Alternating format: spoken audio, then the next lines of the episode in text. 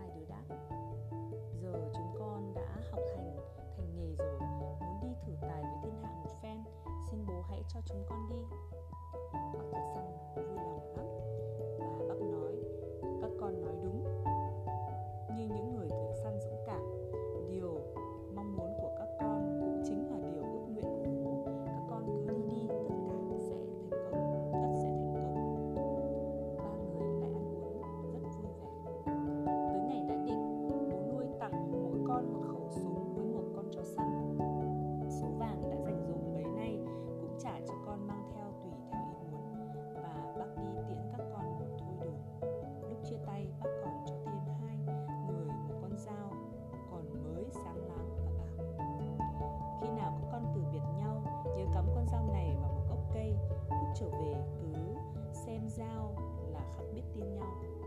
Rút dao ra nếu thấy dao han gì tức là người vắng mặt đã chết. Trái lại dao còn sáng.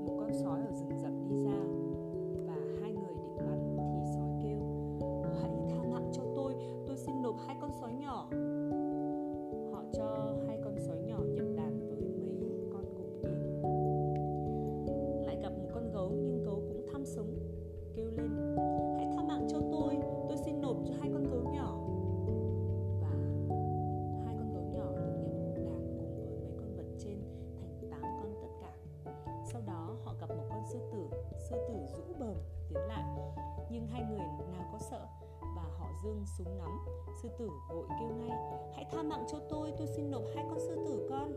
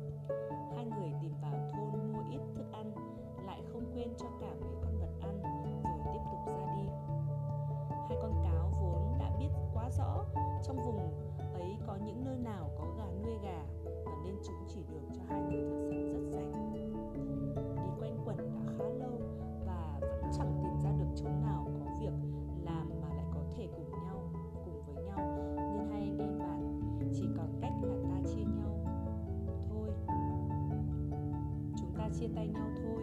Hai người chia đám, xúc vật ra, mỗi người lấy một con sư tử, một con gấu, một con sói, một con cáo và một con thỏ. Rồi họ từ biệt nhau.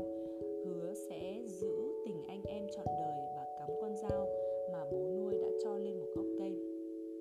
Một người theo hướng đông mà đi, còn người kia thì lần theo hướng tây. Người em dẫn đàn gia súc đi tới một thành thị, thấy khắp nơi trong thành, treo cờ đen.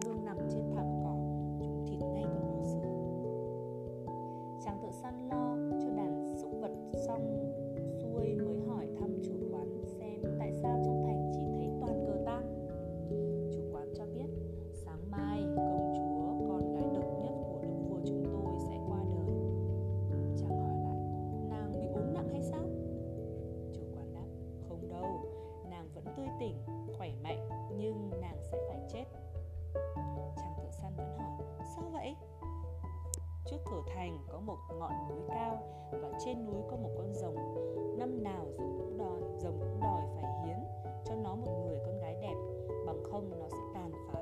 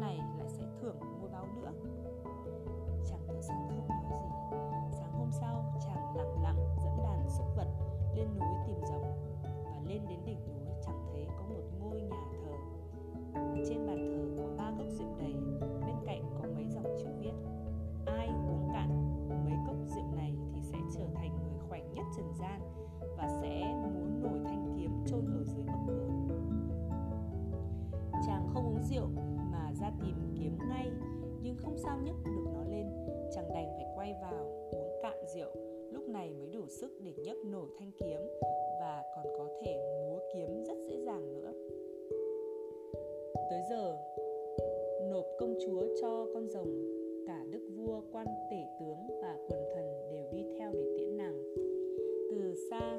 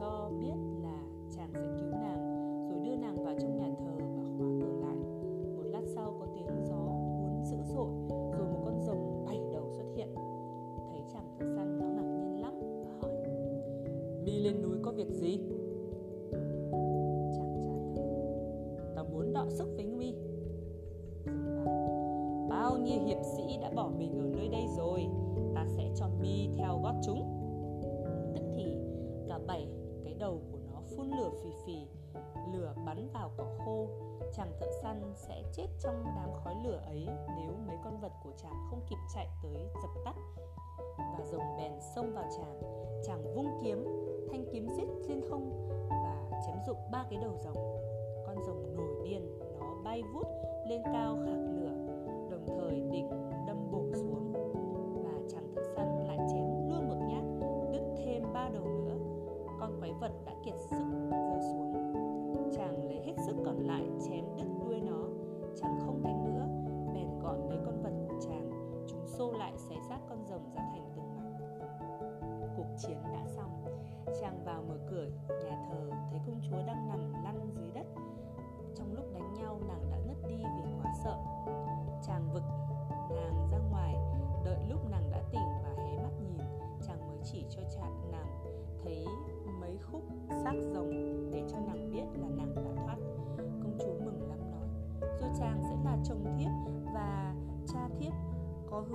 cả con gái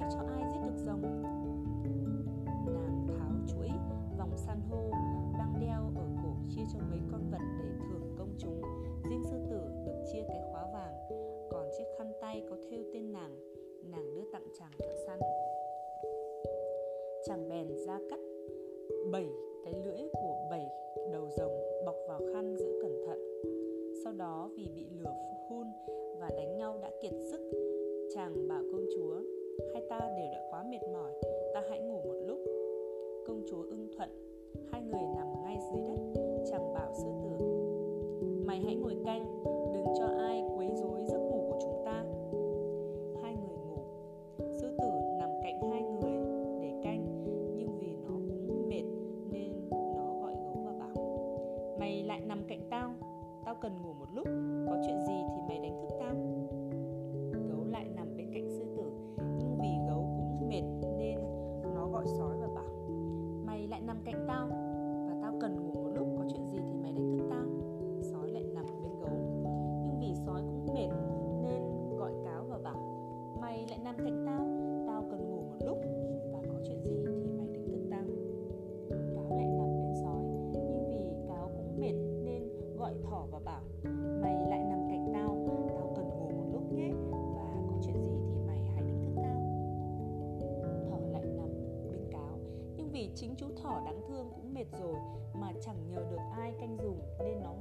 Nó đi mất.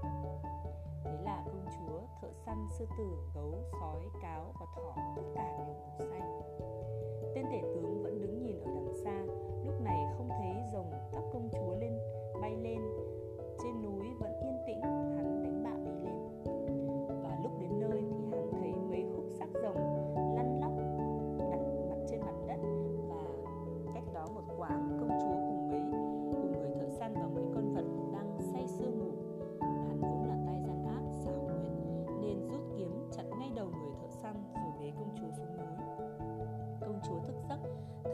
sợ lắm, nhưng tên tỷ tướng bảo, nàng giờ ở trong tay của ta rồi. Nàng phải nói là chính ta đã chém chết con rồng. Công chúa đáp, ta không thể làm thế được đâu, vì đó là công của người thợ săn và mấy con vật.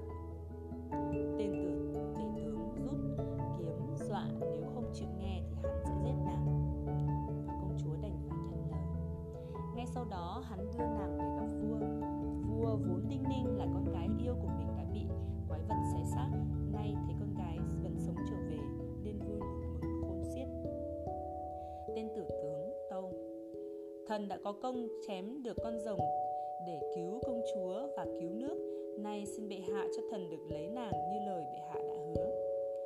Vua hỏi công chúa, có đúng như lời hắn nói không?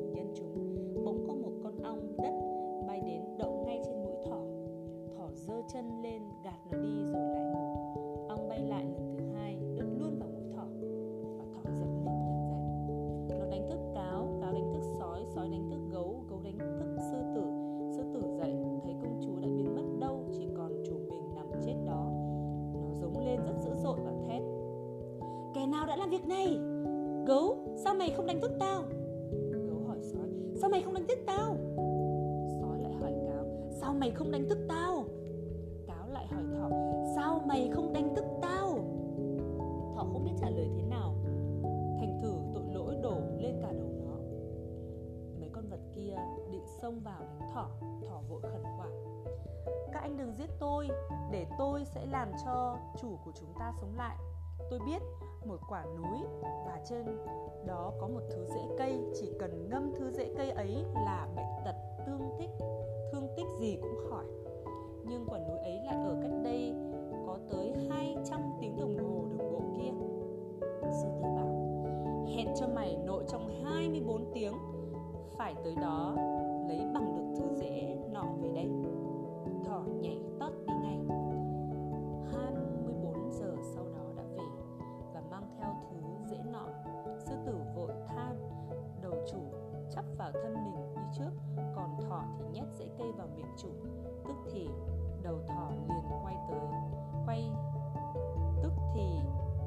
lại liền ngay với mình. Tim bắt đầu đập và người sống, người chết sống lại. Chàng thợ săn tỉnh dậy, thấy mất công chúa, kinh hoàng lắm. Chàng nghĩ bụng, chắc nàng đã thừa lúc ta ngủ mà bỏ trốn rồi. Và lúc sư tử chắp đầu cho chủ, nó vội quá nên chắp trái chiều. Nhưng chủ nó còn đang buồn không để ý. Mãi đến trưa sắp ăn, chàng mới biết là mình, đầu mình ngoảnh lại phía sau lưng. Chàng không hiểu ra sao cả, bèn hỏi mấy con vật xem đã có chuyện gì xảy ra trong khi chàng ngủ. Sư tử kể rằng khi ấy, chúng đã ngủ quên hết, vì mệt quá, lúc nó tỉnh giấc thấy chủ đã chết, đầu bị chặt lìa khỏi xác. Thỏ đã đi lấy rễ cây trường sinh, còn nó trong lúc vội vàng đã chặt cháy, chiều xong nó dứt luôn đầu chàng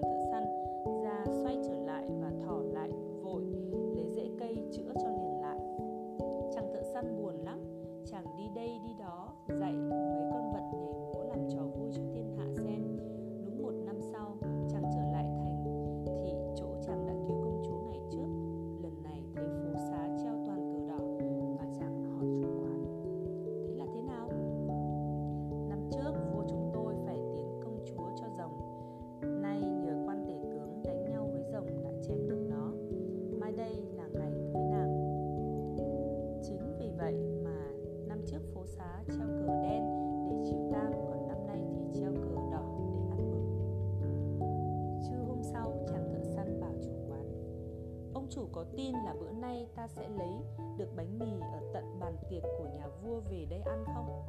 Chủ quán thưa, tôi chẳng dám tin đâu. Vâng, tôi xin vờ cược với ngài trăm đồng tiền vàng đây.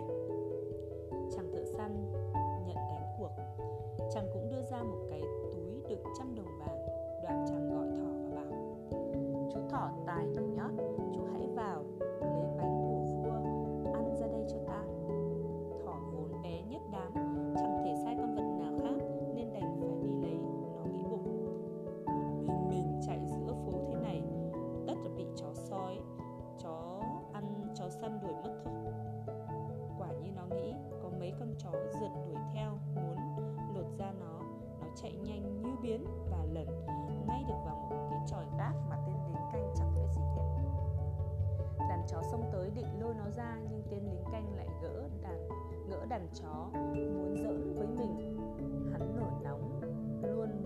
súng.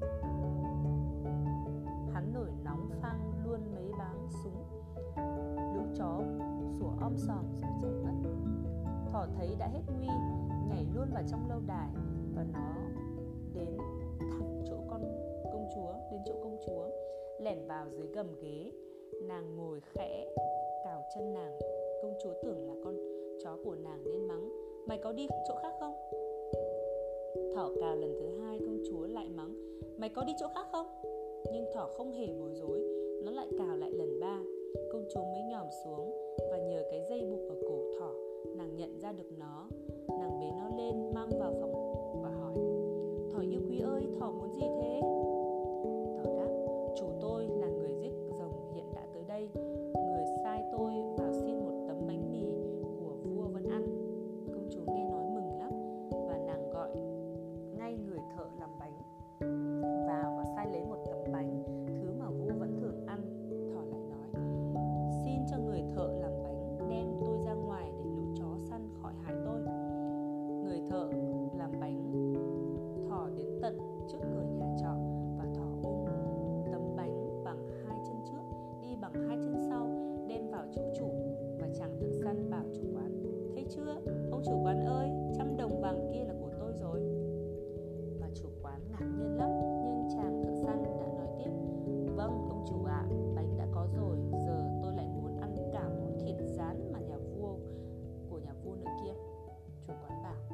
Xem nào.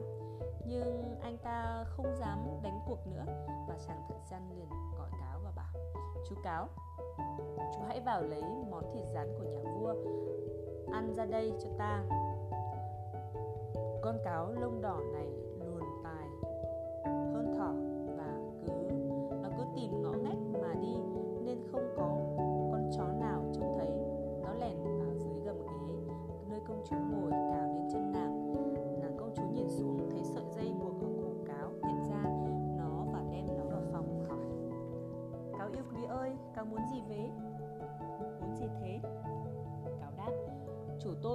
giết con rồng, hiện đã ở đây rồi. Người sai tôi và xin một miếng thịt rán của vua ăn. Công chúa cho gọi đầu bếp, sai làm món thịt rán vua vẫn ăn và đem ra cửa cho cáo. Cáo bưng lấy đĩa thịt vẫn vẫy đuôi, đuổi lũ ruồi bâu trên thịt đã, rồi mới đem về cho chủ. Thợ săn, chú chàng thợ săn bảo chủ quán, thấy chưa, ông chủ quán ơi, bánh thịt đã có rồi, bây giờ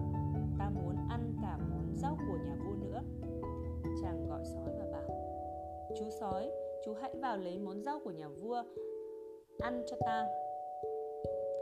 Và sói chẳng sợ ai cả, nên nó đã vào thẳng trong lâu đài.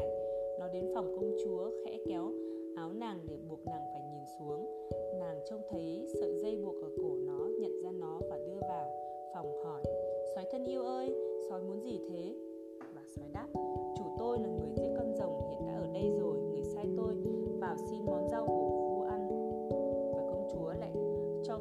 bếp sai làm món rau như vua vẫn ăn, đem ra tận cửa cho sói.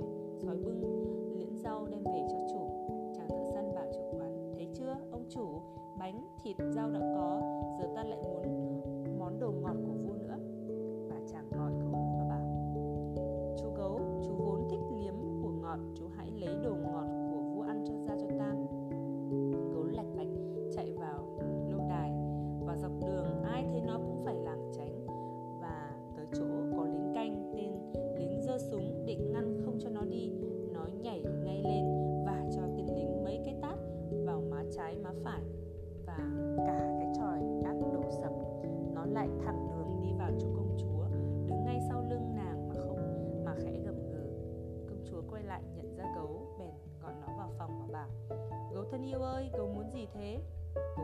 Chủ tôi là người giết con rồng, hiện đã ở đây rồi.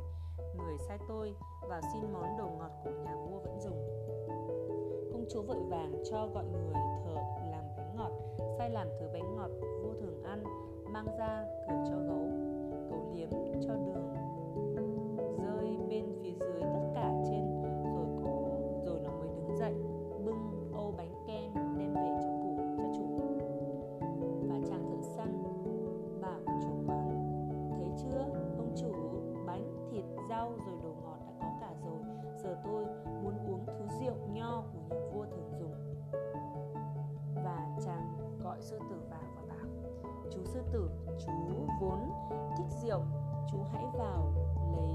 Rượu của vua về cho ta. Sư tử đi giữa đường à, ai thấy nó cũng chạy. Tới chỗ tròi gác lính canh định cản đường nó giống lên một tiếng. Mọi thứ bắn tung đi hết. Sư tử đến trước phòng vua quất đuôi lên cửa và công chúa ra. Thoạt thấy nó rất kinh khủng nhưng rồi chàng lại nhận ra nó nhờ có cái khóa vàng treo cờ ở cổ và nàng gọi vào sư tử thân yêu ơi, sư tử muốn gì thế? Và sư tử đáp, chủ tôi là người giết con rồng, hiện đã ở đây rồi. Người sai tôi vào xin thứ rượu nho mà nhà vua vẫn uống. Công chúa vội cho gọi người hầu rượu, sai đem thứ rượu cho vua vẫn uống, ra cho sư tử. Và sư tử nói, để tôi đi theo xem có đúng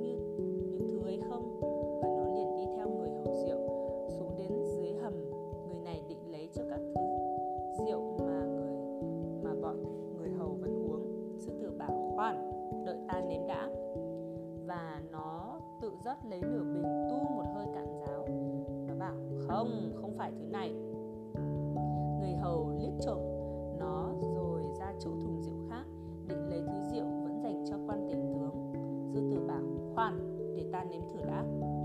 Và nó tự rót nửa bình tu cạn. Có khá hơn nhưng vẫn không phải. Người hầu rượu phát cáu với nó và nói, cái đồ súc vật ngu độn thì biết cái gì về rượu? Tức thì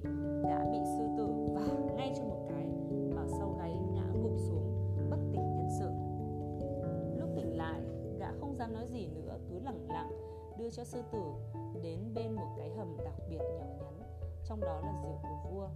Xưa nay ngoài vua ra chẳng ai được uống. Sư tử lại rót mấy nửa bình nếm trước.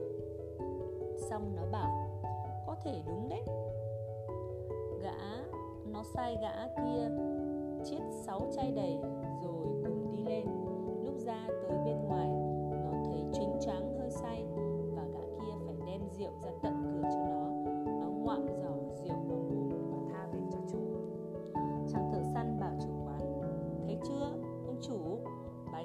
thịt, rau, đồ ngọt, rượu nho của vua đã có cả. Giờ ta cùng mấy con vật thưởng thức đây. Chàng ngồi vào ăn uống lại chia cả cho thỏ, cáo, sói, gấu, sư tử cùng ăn và cùng uống. Và chàng thấy công chúa vẫn yêu mình, nên vui lắm. Ăn xong chàng bảo, này ông chủ, tôi đã ăn, đã uống như vua rồi. Giờ tôi muốn vào chiều để xin lấy công chúa. Chủ quán hỏi, xin thế nào được? Công chúa đã có nơi có trốn rồi, mà hôm nay là ngày cưới kia mà.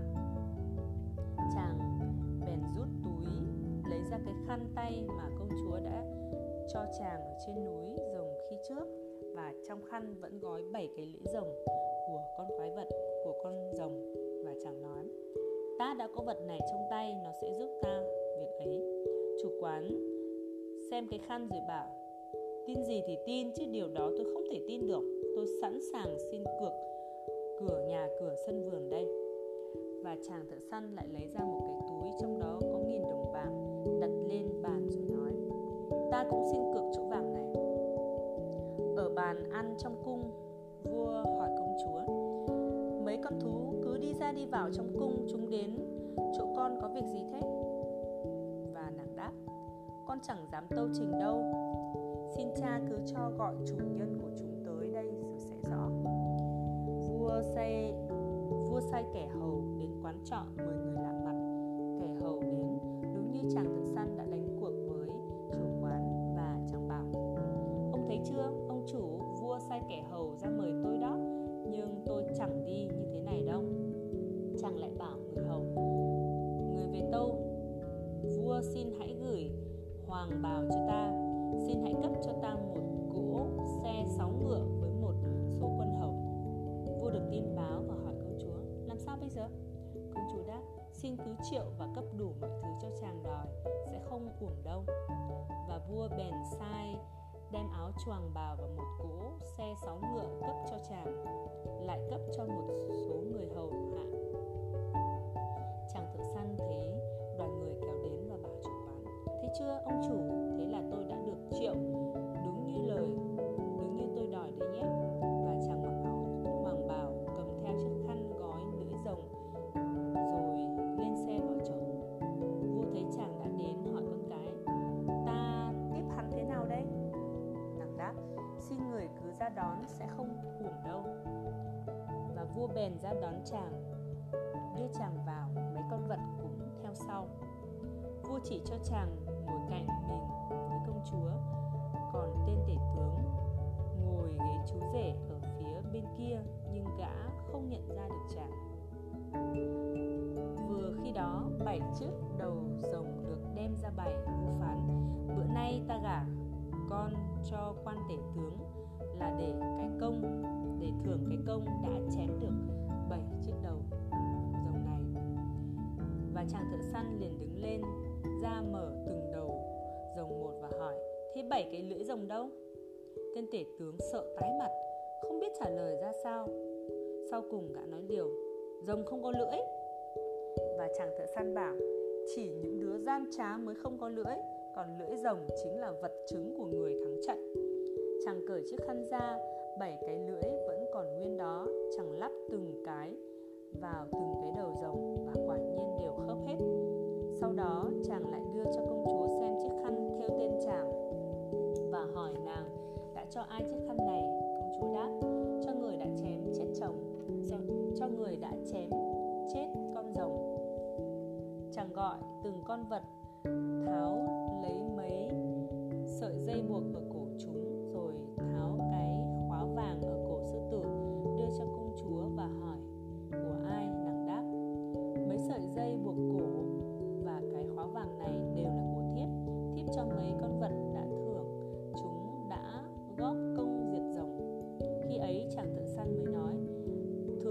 thành, thần đánh rồng xong mệt mỏi, ngủ đi mất, tên thể tướng kia đã đến chặn đầu thần sau đó gã đưa công chúa đi và mạo nhận là chính gã đã chém rồng.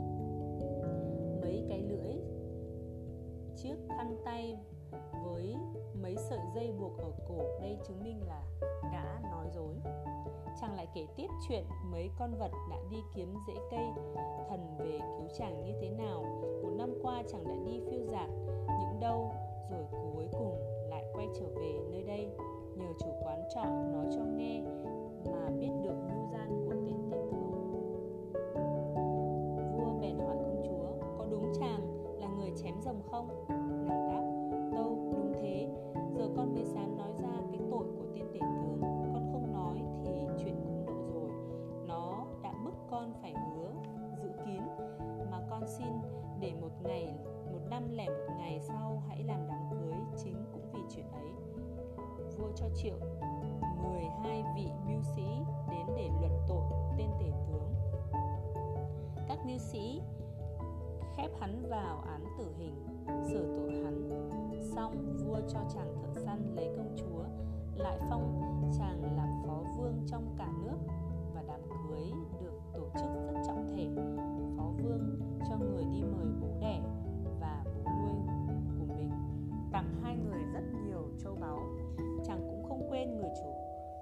trọ chàng cho triệu người ấy vào và bảo, thấy không, ông chủ? Tôi đã lấy công chúa rồi, nhà cửa, sân vườn, nhà ông giờ là của tôi.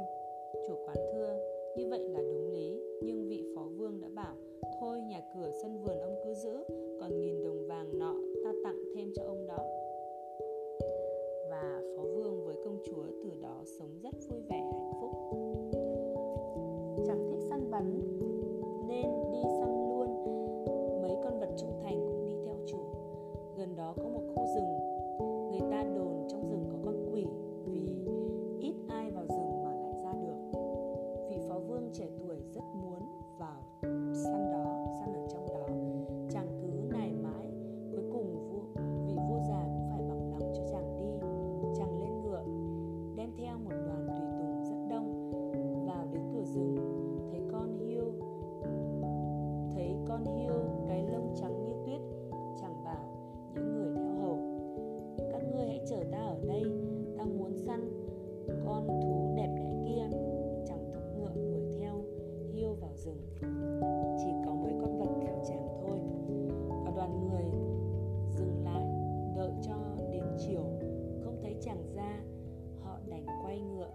về báo với công chúa.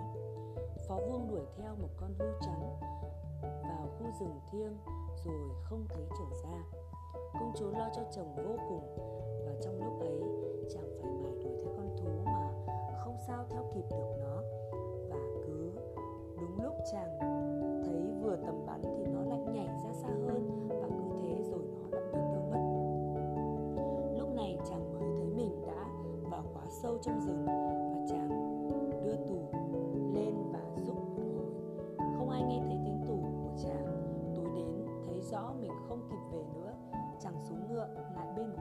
Đốt lửa, định bụng sẽ ngủ đêm ở đó. Chàng vừa ngồi xuống bên đống lửa thì mấy con vật cũng nằm quanh đó và chợt nghe văng vẳng như có tiếng người. Chàng nhìn quanh nhưng chẳng thấy gì. Lúc đó lại thấy có một tiếng rên ở trên cao. Chàng nhìn lên, thấy một mụ già ngồi vắt vẻo trên cây đang rên rỉ. Hu hu hu, rét quá. Chàng bảo mụ, rét thì xuống đây mà sưởi nhưng mụ đáp, chịu thôi, lũ súc vật của ngươi sẽ cắn ta mất. Chàng lại bảo, chúng không làm gì mụ đâu, mụ cứ xuống đây. Và mụ già ấy chính là mụ phù thủy, mụ bảo, để ta ném một cái gậy xuống. Ngươi cứ lấy gậy đập lên lưng chúng là chúng sẽ không làm gì ta nữa. Và nói xong mụ ném xuống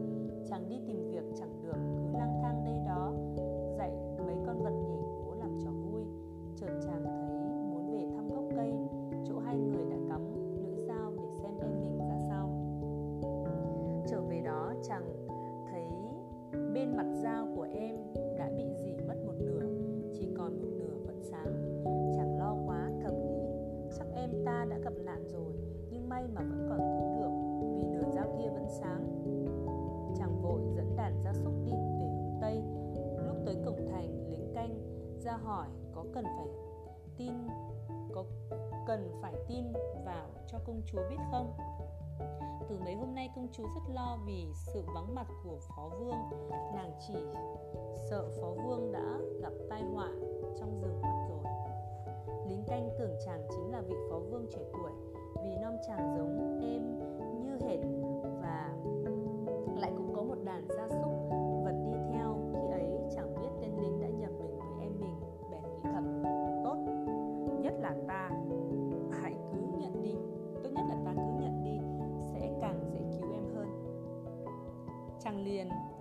cho tên lính đưa mình vào trong cung và được đón tiếp rất vui vẻ.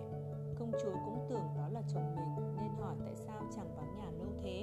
Chàng đáp, ta bị lạc trong rừng, mãi mới tìm được lối ra. Tối đến, chàng nằm trên giường em, để một thanh kiếm giữa, để một thanh kiếm hai lưỡi chắn giữa mình với công chúa. Công chúa chẳng hiểu thế nào nhưng cũng không dám hỏi chàng ở lại vài ngày thăm dò mọi tin tức về khu rừng thiêng nọ, rồi chàng bảo, ta phải đến đó săn lần nữa. Vua và công chúa muốn can ngăn mà không được. Chàng dẫn một đoàn tùy tùng rất đông lên đường. Vào đến rừng, chàng cũng gặp đúng mọi sự như em mình trước đó. Và chàng thấy một con hiêu trắng, bèn bảo những người đi theo, hãy đợi ta ở đây, ta muốn săn con thú kia. Chàng thúc ngựa vào rừng, mấy con vật chạy theo sau nàm theo sau chàng nhưng chàng không tài nào đuổi kịp được con hiêu. Vào đã quá sâu, tối đến chàng phải ngủ lại trong đó. Vừa khi đốt được đống lửa thì chàng nghe trên đầu có tiếng kêu. U rét quá.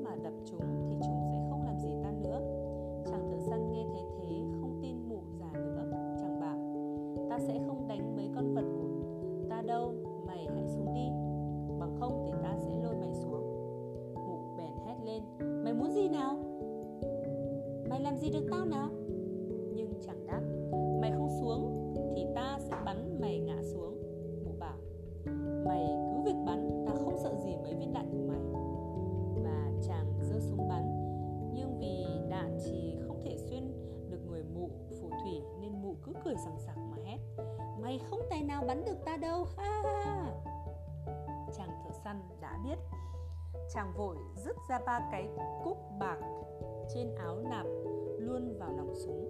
Và như thế, tà thuật của mụ không tinh nữa, không linh nữa. Nên khi chàng bấm cỏ thì nó hét lên và lộn nhào ngay xuống đất. Chàng dậm một chân lên người nó và bảo, con mụ phù thủy già, nếu mày không chịu nói ra em ta hiện giờ đang ở đâu thì ta sẽ xách mày quăng luôn xuống đống lửa. Mụ ta sợ quá, xin tha và nói chàng cùng mấy con vật đã bị hóa đá ở dưới một cái hố. Và chàng liền bắt mụ tới đó và dọa. Con khỉ độc già kia giờ mày phải làm cho em ta và mọi vật dưới cái hố này sống lại bằng không ta sẽ ném mày vào lửa. Mụ vội lấy gậy khẽ động vào các tảng đá tức thì em chàng với mấy con vật đều sống lại cùng nhiều người khác nữa lái buôn thợ thủ công mục đồng. Mọi người đứng dậy cảm ơn chàng đã cứu họ, mạng họ rồi kéo nhau ra về. Hai anh em gặp nhau ôm hôn, vui mừng, khôn sệ khôn khôn xiết. Hai người túm lấy mụ phù thủy, trói mụ lại vứt vào lửa. Sau khi mụ chết thiêu rồi thì khu rừng tự nó cũng biến đổi trở thành quang đãng sáng sủa hơn và có thể thấy được cung điện cách đó chỉ độ 3 giờ đường bộ. Hai anh em cùng về dọc đường.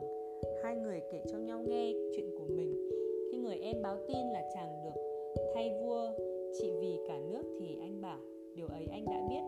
Lúc anh vào thành người ta cứ tưởng anh là chú nên đã dành cho anh mọi thứ nghi lễ của các bậc vua chúa. Em bảo, năm anh giống em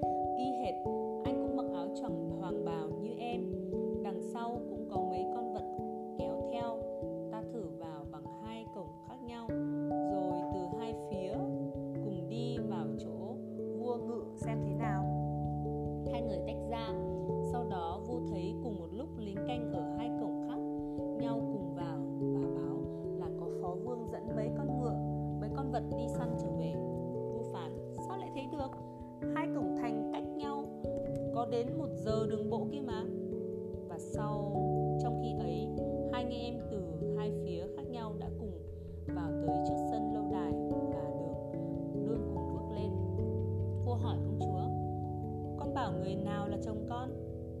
người giống y hệt nhau, ta không phân biệt được. Công chúa sợ lắm, chẳng biết nói sao. Sau này chẳng chợt, nàng chợt nhớ đến mấy sợi dây vàng đã cho lũ gia súc buộc ở cổ và nàng tìm.